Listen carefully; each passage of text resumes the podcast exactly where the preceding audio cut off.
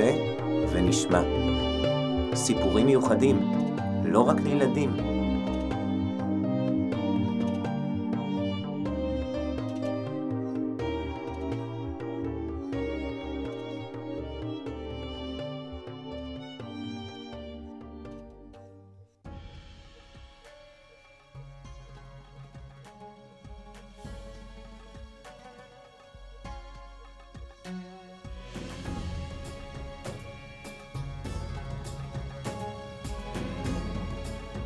שלום שלום ילדים וברוכים השבים, עוד פרק של מעשה ונשמע מתחיל. היום נמשיך את סיפורו של צדוק, הילד היהודי, מימי המרד ביוונים. רוצים לשמוע מה קרה לו? קדימה. מתחילים. פרק שני. המרד.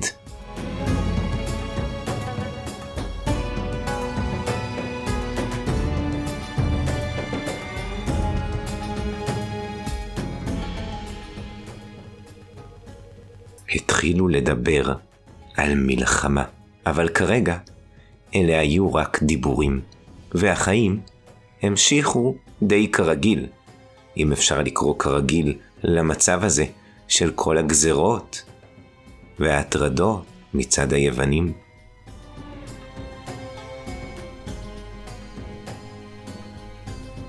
פעם בכמה חודשים היה אבא יוצא לסיבוב בעיירות הסמוכות. מתקן חפצי מתכת, ומוכר ממעשה ידיו. שוב הגיע הזמן בו הוא צריך לצאת לדרכו. לסיבוב, אנשים מחכים לו, אבל אבא חשש להשאיר אותנו לבד. אה, מי יודע מה יהיה, אם איזה חייל יווני שיכור יבוא ויחליט לעשות איזה משהו. הרעיון היה של עסקה אחותי. אבא, אולי אה, נצא הפעם כולנו איתך? יהיה לנו טיול קטן. זה יהיה נחמד. אבא חשב על הרעיון, התייעץ עם אמא, ולבסוף החליטו שכדאי. נצא איתו ביחד, לסיבוב, לכפר זית. שם יש לאמא אחות. נהיה אצלה כמה ימים, עד שאבא יסיים את דרכו. יצאנו לדרך. על עגלה רתומה לשני חמורים, שמחים על הטיול. אבל אבא ואמא לא התלהבו כמונו. אבא לא שר שירים כמו בטיולים של פעם, ואמא כל הזמן הסתכלה לכל הכיוונים, בחשש ובפחד. הדרך הייתה שינוי מכל הימים האחרונים וכל התקופה האחרונה. הגענו לדודים, והיה אצלהם ממש נהדר. חופש. אחרי שלושה ימים, אבא סיים את כל מה שהוא היה צריך לעשות, למכור, לקנות, לתקן, ופנינו לשוב למודיעין. אחרי שעתיים של רכיבה, עצר אותנו משמר של חיילים יוונים, וביקש לבדוק מה יש בעגלה. משהסברנו להם את דרכנו, לאן אנחנו הולכים, נתנו לנו להמשיך ללכת. ככל שהתקרבנו לעיר, ראינו יותר ויותר חיילים. לא הבנתי למה. מה קרה בעיר? כשנכנסנו, ראינו רעש, בלגן, המולה. בכל פינה היו המוני חיילים. צעקות נשמעו, ופחד נראה בעיני האנשים הבודדים שעברו ברחוב. אבא הצליף בחמור שהזדרז, ובמהירות הגענו הביתה. אבא יצא מיד לבית של השכנים לשאול מה קרה בזמן שלא היינו. כשחזר, סיפר לנו את מה שקרה.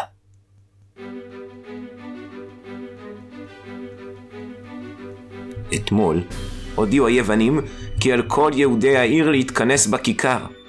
כשהגיעו כל היהודים לכיכר, ראו במה גדולה, עם מזבח, ולצידו פסל גדול. היוונים חיפשו אדם מכובד להקרבת הקורבן האליל שלהם, ופנו כמובן למתתיהו הכהן. מתתיהו הוא אחד האנשים המכובדים והחשובים בעיר שלנו. כהן חשוב, ממשפחת הכהונה, חמישה בנים לו למתתיהו, כולם צדיקים. פנו היוונים למתתיהו ואמרו לו, אין אתה איש נכבד, ומספר בניך רבים, וגם המשפחה שלך גדולה. לכן, בוא תהיה אתה. תהיה אתה ראשון לעשות את מצוות המלך כאשר עשו בכל המדינות, וכל האנשים, וגם כל אנשי יהודה וירושלים. ואם תעשה ככה, אתה ובניך תמצאו חן בעיני המלך, והוא ייתן לכם זהב וכסף ומתנות יקרות, ומעמד חשוב. מתתיהו סירב ואמר, גם עם כל העבדים של המלך, וכל האנשים בכל הממלכות, שהמלך מולך עליהם, יסורו מאלוהיהם, וישמעו לקול המלך, להמיר את חוקות אבותיהם, את המצוות שקיבלנו מאבותינו, לא נעשה כן אני והמשפחה שלי. אנחנו לא נזוז לא ימינה ולא שמאלה מהחוקים שמסרו לנו אבותינו, מחוקי השם. חלילה לנו לשוב ממצוות השם אלוהינו להפר את בריתו איתנו. לכן, לא נעשה. לא אעשה את מה שאתם מבקשים ממני. בשום פנים ואופן.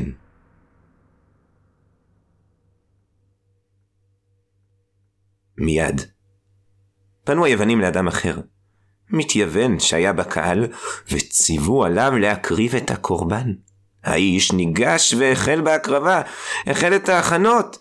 כשראה מתתיהו שיהודי מקריב קורבן לעבודה זרה, רץ אליו במהירות. החיילים שהופתעו לא הבינו מה קורה ופינו לו את הדרך, והוא פגע במקריב, הרג אותו, עם חרבו, וגם את המפקד היווני הרג. ואנשים נוספים מתוך הקהל ראו את גבורתו של מתתיהו, הצטרפו אליו, והרגו את שאר החיילים שעמדו סמוך לבמה. מיד עלה מתתיהו על הבמה וקרא לכל הנוכחים, לכל הציבור שהיה שמה, מי להשם אליי? מי שעם השם שיצטרף אליי. כל מי שהצטרף אליו ברח איתו אל הערים. ברח. לכן, היוונים כל כך כועסים, ולכן יש כאן כל כך הרבה חיילים. צריך להיזהר, ולא לצאת סתם ככה מהבית, הוסיף אבא. בימים הקרובים נצטרך להיזהר זהירות יתרה.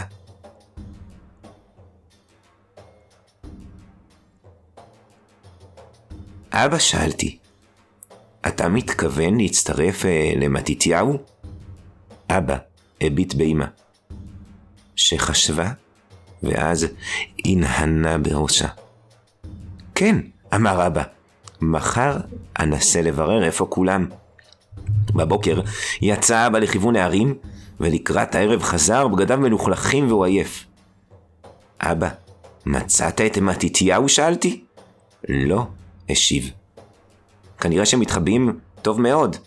טוב, אם אתה לא מצאת, אז גם היוונים לא ימצאו אותם. באמצע הלילה התעוררתי לדפיקות בדלת. יצאתי לכיוון הסלון וראיתי שני אנשים עומדים ומדברים עם אבא. התקרבתי בשקט אליהם ושמעתי. בעוד שעתיים אנחנו יוצאים. אנחנו מצטרפים אל המרד, תתארגן בזריזות. כדאי שתביא איתך שמיכה, בגדים, והכי, הכי חשוב, את הכלים מבית המלאכה שלך. חסרים כלי נשק במרד, אתה תוכל לעזור. הם יצאו, ואז אבא הסתובב וראה אותי. הוא ניגש אליי וחיבק אותי חזק חזק. אני יוצא עוד מעט צדוק. להרים. אתה הבן הגדול פה. תעזור לאמא. אני רוצה לבוא איתך, אמרתי. אני גדול ויכול כבר לעזור. לא, ענה אבא. מלחמה זו מלחמה. זה לא משחק ילדים. אתה צריך להישאר פה ולעזור. אבא התחיל לארוז לעצמו תיק. אמא קמה, והכינה לאבא אוכל. בוא, אמר אבא. מה? אני כן בא איתך להרים? שאלתי. לא, לא, לא, אמר אבא, אני פשוט צריך עזרה בבית המלאכה. תעזור לי לארגן כלים. למה אתה צריך להביא כלים? אה, הבנתי, הבנתי. כדי להכין כלי נשק, נכון? אבא חייך אליי, אבל לא אמר כלום. הלכנו יחד. היה חשוך מאוד ברחוב, וקצת פחדתי. אבא פתח את בית המלאכה, את הנפחייה, ונכנסנו פנימה. אספנו את כלי העבודה. כמה שקי פחמים להעברת המתכת, מפוח, שאריות ברזל. לקחנו הכל, ואספנו לתוך שקים. זה היה כבד מאוד. כשסיימנו, כבר הגיעה השעה בשעה בה היה צריך ללכת. רגע לפני שהלך, אמר אבא, ילדים, אני יוצא למלחמה ביוונים. תזכרו, תזכרו תמיד, גם אם לא אחזור, תזכרו תמיד שאתם יהודים. תזכרו שאין בעולם דבר יקר יותר מן התורה והמצוות. השם ישמור עליכם תמיד. אבא יצא, ואנחנו נשארנו לבד.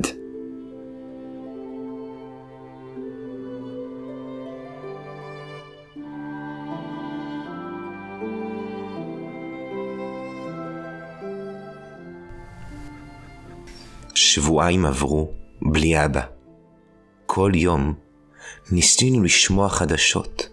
שמענו שהמורדים מתארגנים בערים, ושמצטרפים אליהם אנשים, אבל עדיין הם היו מעטים מאוד. עברנו לגור אצל סבא וסבתא, כדי שלא נהיה לבד, וראיתי שאמא קצת מתעודדת. החלטתי, גם אני רוצה להצטרף למורדים. הלכתי לאמא, ואמרתי לה, אמא, אני מבקש. אני לא רוצה להמרות את פיך, ולא אלך בלי רשותך, אבל אני מבקש ממך, תרשי לי לנסות למצוא את אבא. תרשי לי לנסות להצטרף למורדים. אני אעזור להם. אם אבא לא יסכים, אחזור. אחרי הרבה בקשות והפצרות, אמא הסכימה, ויצאתי לדרך.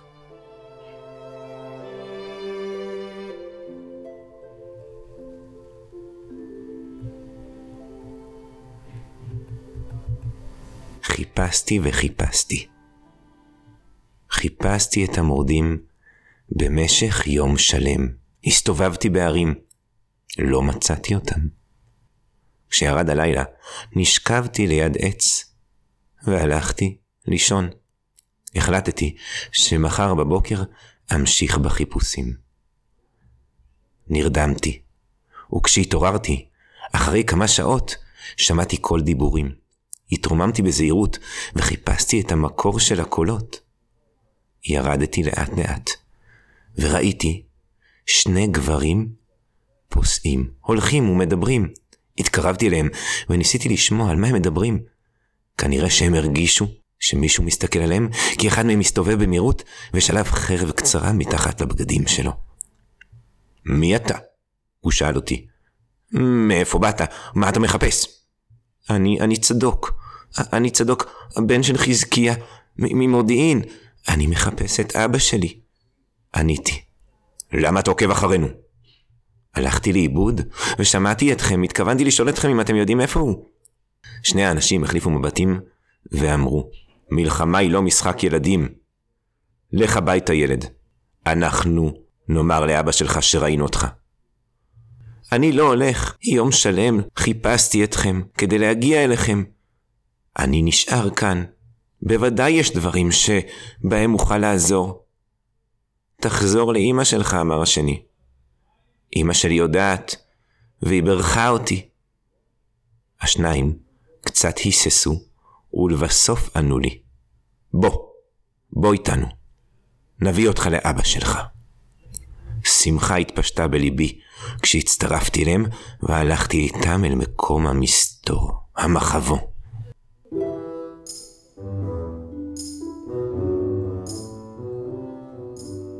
הצטרפתי למרד. אבא הסכים שאשאר, וגם יהודה. קיבלתי תפקיד, אני קשר. הימים במחנה של יהודה עברו. חיכיתי במתח למשימה הראשונה שלי. יום אחד, תרועת חצוצרה נשמעה ברחבי המחנה. התאספנו כולנו במהירות ברחבה. כשכל הלוחמים הגיעו, ראינו גם את אחי יהודה, יוחנן, יונתן, אלעזר ושמעון נעמדים ומחכים. ראיתי את יהודה יוצא מהאוהל שלו, וחרב גדולה חגורה על ירכו. עד היום לא ראיתי את יהודה עם החרב הזו, אבל שמעתי עליה. זוהי חרבו של אפולוניוס, מפקד הצבא היווני שבא לחפש את צבאנו בהרים. הקרב הוכרע בהפסד של היוונים, ויהודה שהרג את אפולוניוס לקח את חרבו. יהודה נעמד לפנינו והחל לשאת את דבריו. אנטיוכוס הרשע שלח את סרון, שר הצבא של סוריה, להילחם בנו. סרון מגיע עם צבא גדול, והוא מתכוון לחפש אותנו כאן בערים. אנחנו לא נחכה לו כאן, אלא נצא לקראתו. הצופים שלנו מסרו כי כיוון ההתקדמות של צבא סרון היא דרך מעלה בית חורון. מעלה בית חורון הוא מעלה צר, גבוה ותלול, העלייה בו היא קשה. לוחמי הצבא היווני באים עם שריונים וקסדות. המשקל הכבד של הברזל יקשה עליהם את הקרב. אנו נחכה להם בראש המעלה ונתקוף אותם לפי הוראת המפקדים. זכרו, אין לפתוח בירי לפני המועד. אסור שהיוונים יגלו אותנו מוקדם. אנו נניח להם להתקרב, ורק כאשר יהיו קרובים דיים נילחם בהם ונגרשם מארצנו. דממה השתררה במחנה. מתח. רוב הלוחמים לא נלחמו בקרב הקודם נגד אפולוניוס, וזו להם המלחמה הראשונה. גם לי. יהודה המשיך, אנחנו יוצאים כעת לכיוון מעלה בית חורון, והחל מהגעתנו לשם, נפתח בצום ותפילה להשם שיצליחנו במלחמה.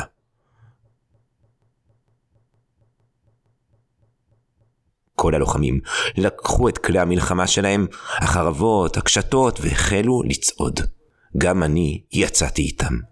התפקיד שלי, כמו שאמרתי, יהיה להיות קשר, להעביר ידיעות בין יהודה לאחיו ולשאר הלוחמים. לילה שלם צעדנו, והגענו למרומי המעלה. החיילים החלו לתפוס עמדות, לחפור בקרקע חפירות קטנות בהם יוכלו להסתתר ולחכות לצבא של סרון. התחלנו גם לצום ולהתפלל. עמדנו בעמדות והתפללנו. עם ערב הגיע צופה ואמר שראשוני צבא סרון כבר נראים מעבר לעמק. ואכן, אחרי כמה שעות ראינו את המחנה מגיע. פחד עז, חזק ועמוק, אחז את כולנו. איזה צבא עצום.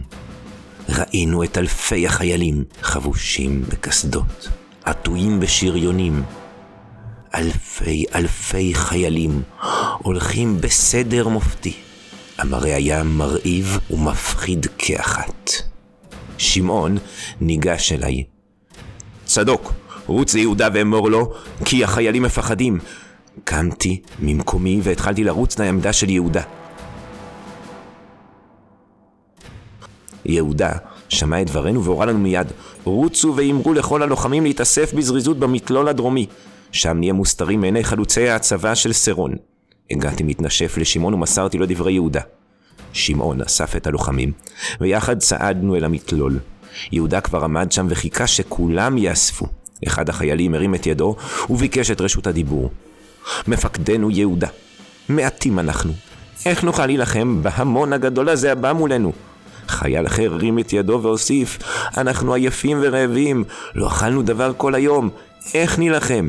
איך נוכל לנצח? יהודה פתח בדברים ואמר, נכון שאנחנו מעטים, אך ייתכן שהרבים יפסידו למעטים, כי הישועה באה מאת השם, והשם יכול להושיע גם על ידי מעטים. החיילים הביטו ביהודה, הנושא את דבריו בביטחון, וראיתי כיצד הם נעשים זקופים יותר, הם מעודדים יותר. יהודה המשיך בדבריו ואמר, היוונים בוטחים ברוב כוחם להרוג אותנו ואת משפחותינו ולבזות אותנו. אנחנו לא נלחמים על עצמנו בלבד, כי אם גם על הכבוד של העם שלנו, על חיינו ועל תורתנו. השם יגוף אותם לפנינו.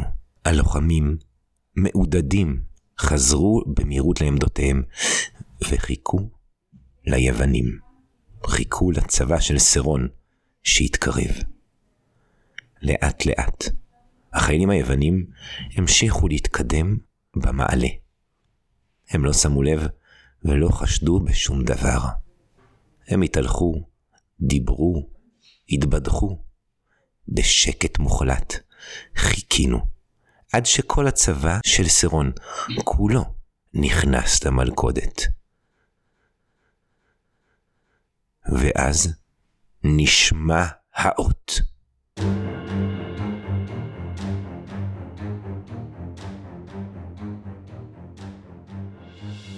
ברגע שניתן האות, החל הקרב.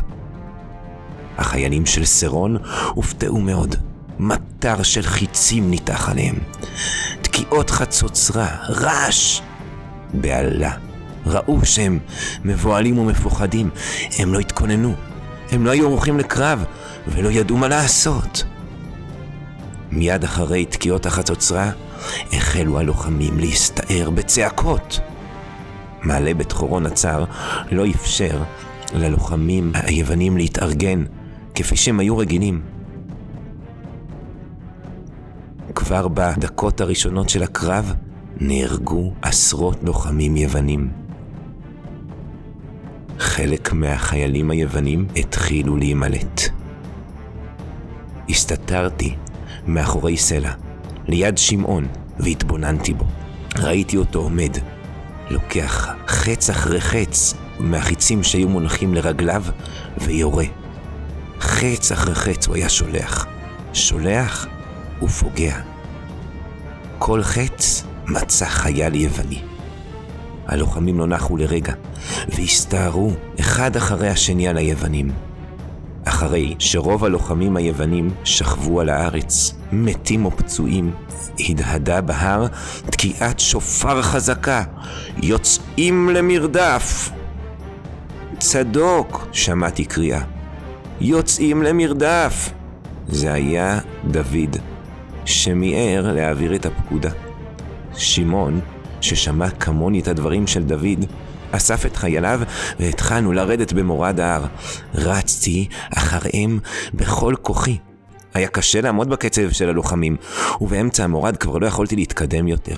התיישבתי והתבוננתי מרחוק בנעשה. במנוסתם השאירו החיילים של סרון את כלי נשקם, את המגינים שלהם, ואת כל מה שהם יכלו לזרוק כדי שיוכלו לרוץ מהר. ראיתי את הלוחמים יורים חיצים על הנמלטים, ומזנבים בהם רודפים אחריהם. אחרי כמה דקות כבר לא יכולתי לראות את המרדף, כי גם הרודפים וגם הלוחמים היוונים התרחקו. קמתי ממקומי, התחלתי לאסוף את כל הנשקים המגינים שהיו פזורים. פעלתי בזריזות. החלטתי לסדר את כלי הנשק בערימות. אספתי ערימות של קשתות, חניתות, חרבות, פגיונות קצרים. בערימה אחרת הנחתי מגינים. חשבתי, לאבא תהיה פחות עבודה, ואולי סוף סוף הלוחמים יוכלו לקבל נשק נורמלי, נשק תקין. ניצחנו את היוונים בקרב, אבל עדיין, עדיין המלחמה ממשיכה. המרד ממשיך.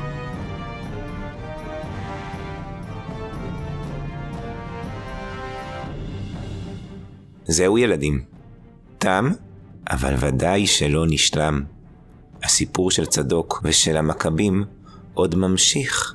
ממשיך לעוד קרבות, לניצחונות, לתיאור המקדש ונס פח השמן שכולכם מכירים, וגם להפסדים וקשיים. יהודה המכבי מת בקרבות. אבל הרוח של המכבים ממשיכה ללוות אותנו עד עצם היום הזה. אנחנו שוב מודים לחיים שרייבר, שהסכים שנשתמש בחלקים מהסיפור שלו. אולי באחד הימים כשהוא יוציא את הספר לאור, תוכלו להמשיך וליהנות מהעלילות של צדוק. חשוב אולי לציין שכל הסיפור הזה על צדוק הוא בעצם פרי הדמיון. הוא מבוסס על האירועים והסיפור ההיסטורי של המכבים, אבל ודאי שהוא לא משקף בצורה מדויקת את המציאות. מקווה שנהנתם, שחוויתם, ששמחתם, שהתרגשתם.